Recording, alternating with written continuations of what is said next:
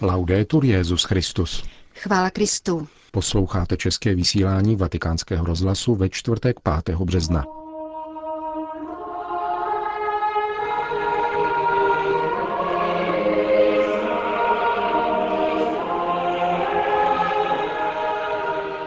Zesvědčtělé srdce nechápe nouzy a potřeby druhých, varoval papež František v kázání při ranímši v kapli domu svaté Marty. Petrův nástupce přijal Papežskou akademii pro život. Existuje-li politická vůle oddávat dvě osoby téhož pohlaví, stojíme před rozpadem manželství a jeho smyslu, říká psychoanalytik Tony Anatrella. Poslední část rozhovoru s francouzským jezuitou uslyšíte na závěr našeho pořadu, kterým provázejí Jana Gruberová a Milan Glázer.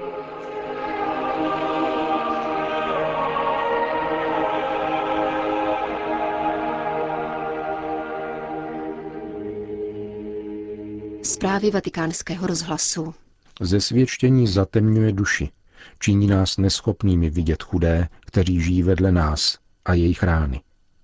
Tak lze zhrnout kázání papeže Františka při raním v kapli domu svaté Marty.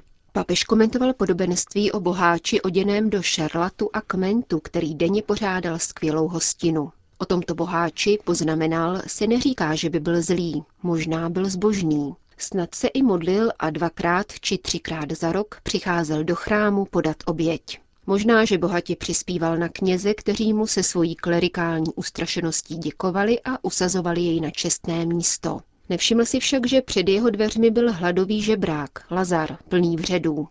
Papež aktualizoval situaci boháče následovně. Když vycházel z domu a možná odjížděl autem s tmavými skly, aby nebylo vidět skrz, jeho duše, oči jeho duše však byly určitě zatemněny, aby neviděli. Díval se jenom do svého života a nevšímal si, co se děje kolem. Nebyl zlý, byl nemocný chorobou ze svědčení, které přetváří duše a odnímá jim vědomí reality, takže žijí v umělém světě, který si vytvářejí. Ze svědčení uspává duši. A proto nebyl schopen tento zesvědčtělý člověk uzřít realitu. A realitou je množství chudých, kteří žijí vedle nás. Mnoho lidí se těžce potýká s životem. Těžce. Avšak mám-li zesvědčtělé srdce, nikdy to nepochopím. Zesvědčtělé srdce nechápe nouzy a potřeby druhých. S mondénním srdcem je možné jít do kostela, lze se modlit a konat spoustu věcí. O co však prosil Ježíš Otce při poslední večeři ve velekněžské modlitbě? Otče, zachovej tyto učedníky, aby nepropadli světu a zesvědčení. Je to subtilní hřích, víc než hřích. Je to hříšný stav duše. Tento příběh, pokračoval papež, obsahuje dva soudy. Prokletí člověka, který důvěřuje světu a požehnání tomu, kdo důvěřuje pánu. Boháč se vzdaluje srdcem od Boha. Jeho duše je vyprahlá jako neúrodná země, kde nelze žít, protože ze svět štělí lidé jsou opravdu sami se svým egoismem. Boháč má choré srdce, které lpí na světě a světském životě, takže stěží mohl být uzdraven. Kromě toho, dodal papež, na rozdíl od žebráka, který má jméno Lazar, boháč je bez jména.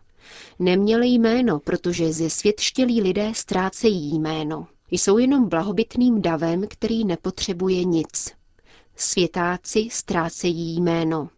Boháč v podobenství zemře, ocitne se uprostřed pekelných muk a žádá Abrahama, aby někoho ze zemřelých poslal varovat jeho žijící příbuzné. Abraham však odpoví, jestliže neposlouchají Mojžíše a proroky, nedají se přesvědčit, ani kdyby někdo vstal z mrtvých. Světáci, dodal papež, chtějí mimořádná zjevení, ale v církvi je přece všechno jasné. Ježíš mluvil jasně, taková je cesta. V podobenství se však objevuje útěšné slovo. Dodal papež závěrem. Když onen světský ubožák uprostřed pekelných muk prosí, aby mu Lazar přinesl trochu vody, jak odpoví Abraham? Abraham představuje Boha, Otce. Jak odpoví? Synu, uvědom si. Světáci ztratili jméno. I my, zesvědčtíli naše srdce, ztrácíme jméno. Ale nejsme sirotci. Až do konce, do poslední chvíle je tu jistota, že máme Otce, který nás očekává. Svěřme se mu. Říká nám synu uprostřed onoho zesvědčení. Synu. Nejsme sirotci. Končil papež František ranní kázání v domě svaté Marty.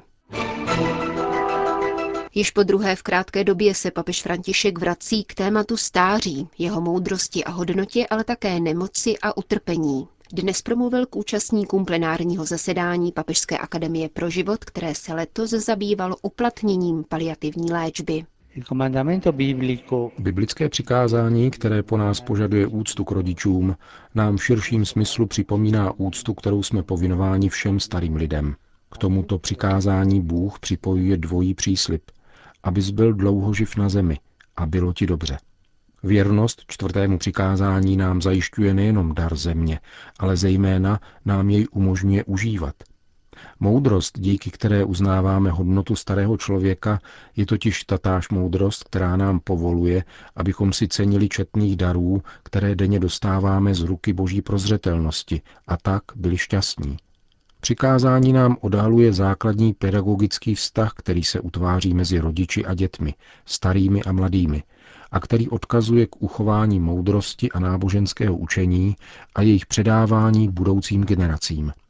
Ctít toto učení a ty, kteří jej předávají, je zdrojem života a požehnání. E Naproti tomu Bible přísně kárá takové lidi, kteří své rodiče zanedbávají nebo s nimi špatně nakládají. Totéž platí o dětech, které své rodiče opustí a odsunou, když jsou staří a nepotřební, pokračoval svatý otec. Boží slovo je stále živé.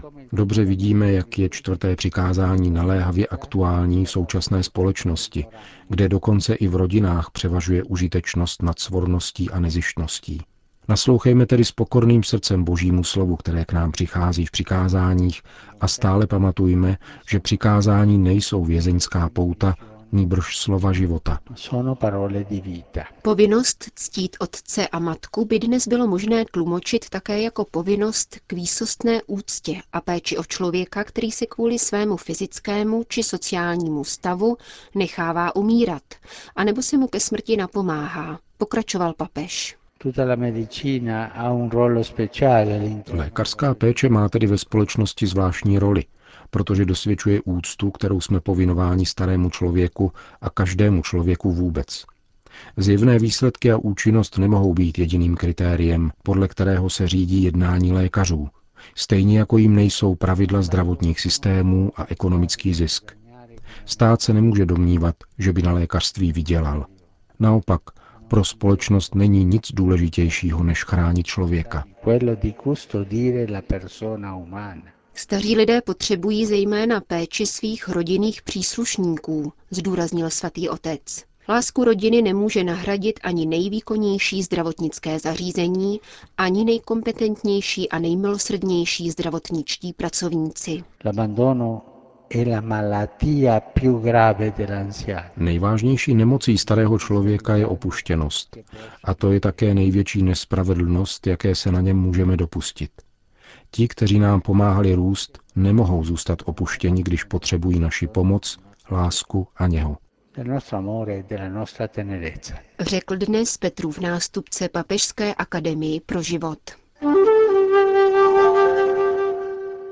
Sýrie. Džihadisté bojující proti syrskému státu rozhodně odmítli nabídku zmocněnce OSN Stafana de Mistury k zastavení palby a humanitárnímu příměří v Alepu. Apoštolský vikář pro věřící latinského ritu v tomto největším, dnes živořícím městě, monsignor Georges Abu Chazen, komentoval vzniklou situaci pro katolickou agenturu Fides. Toto ostré odmítnutí, řekl, potvrzuje skutečnost, kterou my všichni už dávno vidíme zcela jasně. Válka bude trvat, dokud ji budou chtít zahraniční mocnosti podporovat. Spojené státy a Turci nedávno oznámili svůj plán podpory a výcviku skupin vzbouřenců na další tři roky. Už tedy naplánovali, že válka potrvá další tři roky a zdejší obyvatelé budou další tři roky trpět a umírat. Před vypuknutím této války byla 900-kilometrová turecká hranice střežena do té míry, že pastýř, který ji náhodou překročil při hledání zaběhlé ovce, byl zastřelen. Dnes ji do Sýrie překračují tisíce ozbrojenců i s těžkými zbraněmi a zároveň jsou odmítáni syrští uprchlíci, kteří se pokoušejí utéci před násilím džihadistů. V tomto tragickém scénáři, pokračuje syrský biskup, zůstává pouze naděje zrozená z víry. Jako svatý Pavel doufáme proti vší naději. Ze zkušenosti totiž víme, že náš pán je velký a dobrý. Naše osudy spočívají v jeho rukou a nikoli v úzkocích zájmů jedné či druhé světové mocnosti, jakoli by byla obrovská. Francouzský jezuita Tony Anatrella poskytl obsáhlý rozhovor italskému týdeníku Tempy. V jeho poslední části se zamýšlí nad současnou výchovnou krizí a vyzývá k odporu proti nespravedlivé legislativě, která popírá obecné dobro. Ve své poslední knize píšete, že dnešní lidé postrádají zdroje v důsledku nedostatků ve výchově. Také tvrdíte, že nestačí vychovávat, ale že je nutné klást odpor nespravedlivým zákonům, tak jako to dělají podpůrci francouzského hnutí Manif Purtus. Proč? Osobnost současného člověka je poznamenána krizí interiority a mezigeneračního předávání. Vyrábíme poměrně impulzivní subjekty, nezakořeněné v dějinách a klameme je tím, že my přece nic nevíme, nic jsme se nenaučili a že je třeba začít od nuly. Děláme z nich křehké nádoby. Vedeme je k regresi a vnucujeme jim víru, že z pohledu narcistní všemhoucnosti lze všechno vyrobit, včetně pohlaví, které se přenechává svobodné volbě každého člověka. Avšak sexuální identita se nevytváří, níbrž dostává. Musí být přijata a včleněna do vlastního psychického života – Nelze si představovat, že je možné ji vyrobit, nebo že si člověk může dát nějakou jinou identitu podle svých pomyslných přání. Zároveň výchova, která dospívajícího člověka ponechává sobě na pospas, aby odhaloval vědění prostřednictvím technologických prostředků, nenapomáhá k tomu, aby se učilo rozvíjet paměť. Pro dospělé je často namáhavé, aby před dětmi a adolescenty vystupovali jako dospělí, uplatňovali svou autoritu, uváděli je do smyslu věcí a dodávali jim smysl pro hranice, které umožňují rozvoj svobody. Alkoholismus mladých lidí, užívání drog a závislosti všech druhů, počínaje mobilními telefony a internetem, jsou příznakem osobností, které nejsou psychologicky autonomní a které postrádají vnitřní zdroje. Jelikož nejsou vychovávány k rozlišování, fungují na základě emotivních rytmů a klišé, zejména v otázkách společenské problematiky, jakými jsou odmítání manželství, banalizace rozvodu a homosexuality. Byl jsem jeden z prvních, kteří toto tvrdili v 90. letech a v prvním desetiletí nového století. A konstatoval jsem, že má studia a pojmy široce převzali členové hnutí Manif Purtus. Ano, je třeba odporovat nespravedlivým zákonům, neboť protiřečí obecnému dobru. Ku příkladu, existuje-li vůle oddávat dvě osoby stejného pohlaví, stojíme před rozpadem manželství a jeho smyslu. Manželství je především rámcem smlouvy, kterou uzavírají muž a žena na základě pohlavního spojenectví.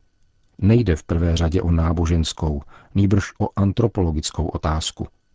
Touto antropologickou otázkou ovšem nedisponuje zákonodárce, protože manželský pár a rodina předcházejí státu. Manželství je vyhrazeno muži a ženě, protože se tak umožňuje sloučení a právní uznání smlouvy, která se uzavírá mezi dvěma osobami různého pohlaví. Manželství není uznáním citů mezi dvěma osobami, jinak by bylo možné se vdávat či ženit za jakýchkoliv podmínek. Nýbrž konstatuje a zaznamenává vůli jednoho muže a jedné ženy založit společenství života a rodiny. V homosexualitě chybí manželský a rodinný rozměr – jsme přítomni tomu, jak se odcizují atributy a symboly náležející svazku muže a ženy, aby se rozšířili na dvojci osob téhož pohlaví. To je cosi nemístného a v psychoanalytickém slova smyslu je to iluze. Říká pro italský list Tempy francouzský kněz a psychoanalytik Tony Anatrella.